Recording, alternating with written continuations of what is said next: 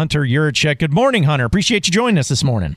Good morning. My pleasure. How are you guys doing this morning? Well, we're doing fantastic. And, you know, I, I want to start off because this is a question I've always wondered. You just went through a pretty rigorous coaching search. Eric Musselman, the man that you hired to take on the Razorback basketball program. And I know you're really excited about a hire. But after an athletic director goes through all that, what's the after effect? Do you go on vacation? Do you have a drink? Do you just go back to work business as usual? I mean, what do you do after going through a coaching search like that to kind of just decompress everything? Well, it's a tough time of year to decompress with uh, the spring sports going on baseball, softball, men's, women's tennis, golf. So you just keep plugging ahead, moving forward. I've got a great staff here that uh, was able to handle things when I was in the middle of that coaching search. And um, I really just get re-engaged with them and our student athletes and get back to doing what I really enjoy doing, and that's uh, leading this athletic program.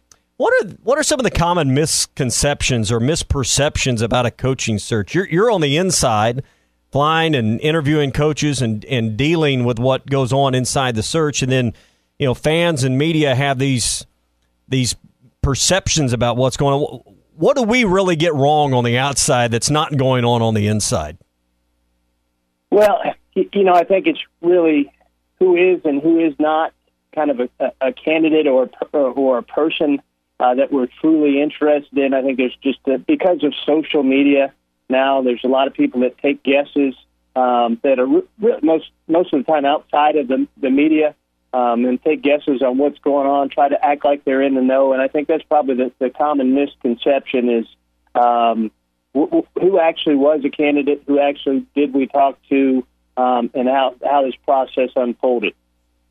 Well, Hunter, when you decided to go with Eric Musselman, obviously you were very confident and very excited about what he could be able to do with the basketball program. But what were what were the, what was the thing that you loved the most about Eric Musselman when you saw him and you saw how his teams played and you talked to him? You're like, this is our guy. What was the thing that really stood out to you more than anything?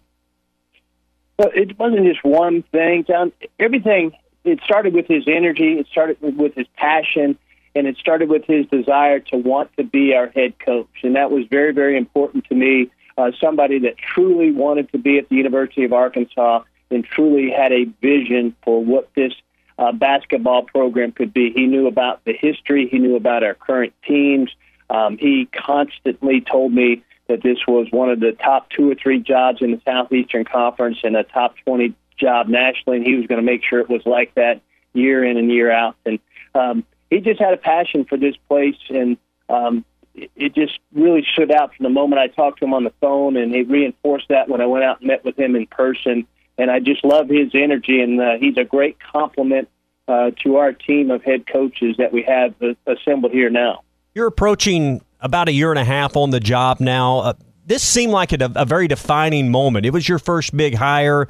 Uh, you know, as the search waned on, some fans were starting to to have doubts, but but really people were trying to figure out your style, what Hunter Yurachek is all about. This seemed like a very defining moment for me about who you are as an athletic director, and then followed up by the press conference with Coach Musselman. Did, did it feel like that for you that this was a, a kind of an initial defining moment for who you are as an AD at the University of Arkansas?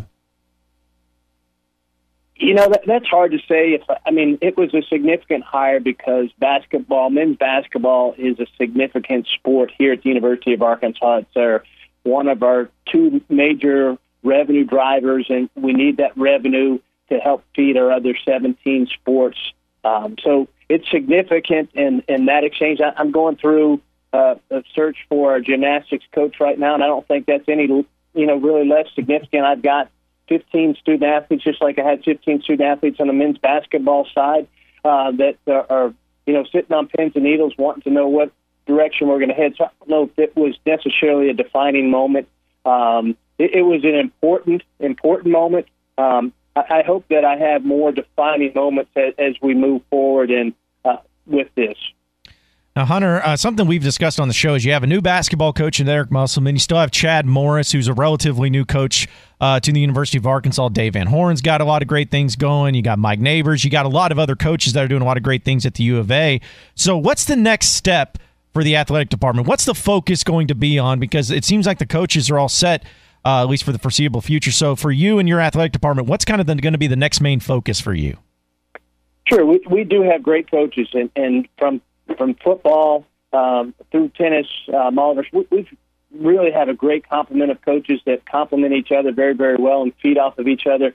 And now it's my role to work with our team to provide our coaches and our student athletes with the tools that they need to be successful year in and year out. And that's, you know, we've got a $20 million baseball clubhouse project that we're in the middle of the design process on.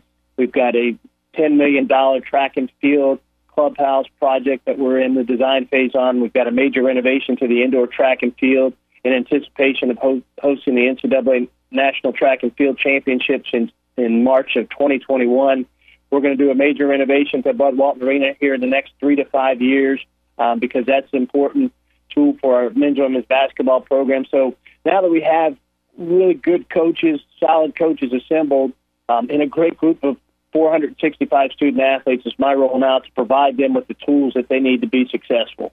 Obviously, this is an important football season for for financially and win wise and otherwise for Chad Morris coming up.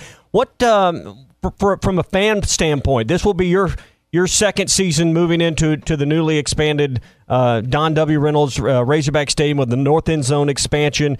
Uh, you, you kind of got to see how things were going to flow from a traffic flow standpoint, the traffic inside the stadium.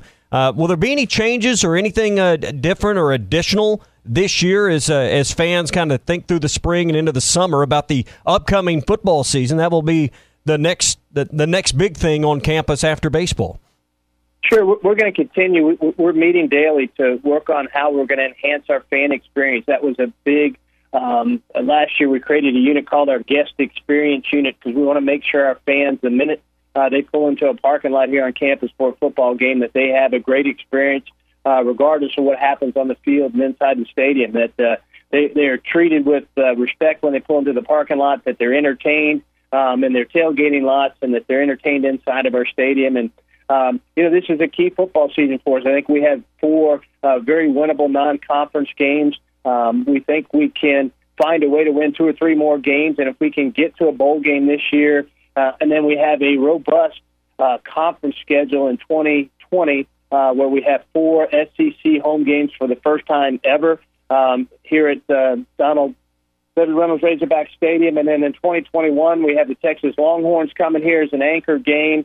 Um, and then we go back in, in 2022. So this is a year we're going to be building it. I, I know that uh, people have been critical of our home schedule, and uh, people are trying to decide, you know, do I really want to retain my season tickets? Well, look, th- this is a year to retain them because after this year, we've got a schedule that's very significant in 20 and 21 and 22. And if you give them up this year because you're not excited about this team or not excited about the schedule, um, you're going to be left out in future years. And so we're trying to create an unbelievable entertainment value for our fans.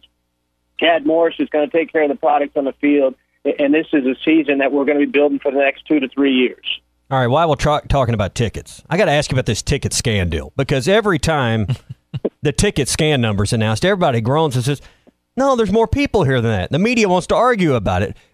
What is your take on ticket scan? We got tickets sold and then ticket scan, and then everybody wants to argue about which one's right, and it always seems like everybody thinks it's in the middle. What's your take on the ticket scan deal? Well, you know, it's kind of one of those things you're damned if you don't, damned if you do. You know, when we weren't reporting the, the ticket scan number, we're just reporting the ticket sold number. You know, people are critical. There's no way there's that many people here in the stadium.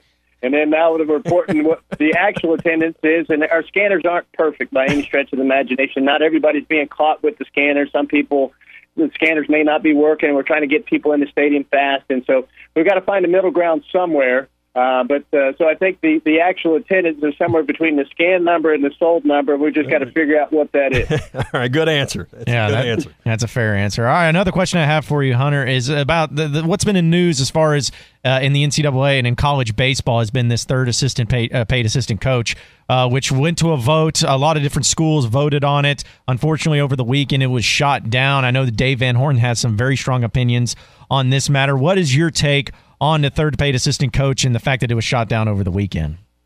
I'm disappointed. Um, you know, I know we're disappointed as a conference. We put a great value on baseball. Um, just about every one of our schools in this conference is spending a significant amount of money and investing a significant amount of money on the baseball programs, whether it's facilities, uh, the coaching staff, the student athletes, and um, you've got a ratio uh, you know, with your current assistant coaches, that's probably a lot higher than you know the student athlete to coach ratio than, than most other sports. And I thought it was a no brainer. Um, and it's another way to develop a, a young assistant coach. Um, you know, volunteer coaches, um, they, they need to be elevated to um, a full time coach um, for, for baseball. I was disappointed for our conference. I was dis- disappointed for college baseball that did, that did not happen.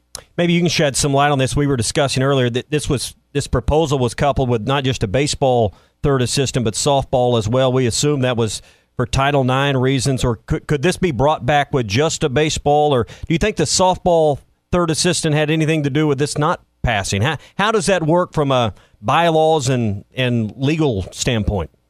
Sure. Uh, yeah, there's absolutely there's a there's a Title IX and gender equity component to this it being coupled with the softball coach. Those are the two sports uh, that are kind of married together from a Title IX gender equity standpoint, and um, trying to keep you know the, the roster sizes aren't the same, um, but you know you still have to have the same opportunities for from from a coaching standpoint in which you invest in those programs, uh, relatively speaking, and so um, you know, but it was just voting to allow um, you to hire that softball coach. Did not say you had to hire that softball coach, and that's actually the way the baseball one was presented as well. You know, but not everybody has the same resources. You know, we got a number of schools around the country with baseball and softball that don't have resources like we have in the Southeastern Conference, and I think that's really what it came down to. Hunter Yurachek, the athletic director of the University of Arkansas. Really appreciate you hopping on with this morning, Hunter. Have a great one, man. Well, I'm sure we'll be catching up with you later down the road.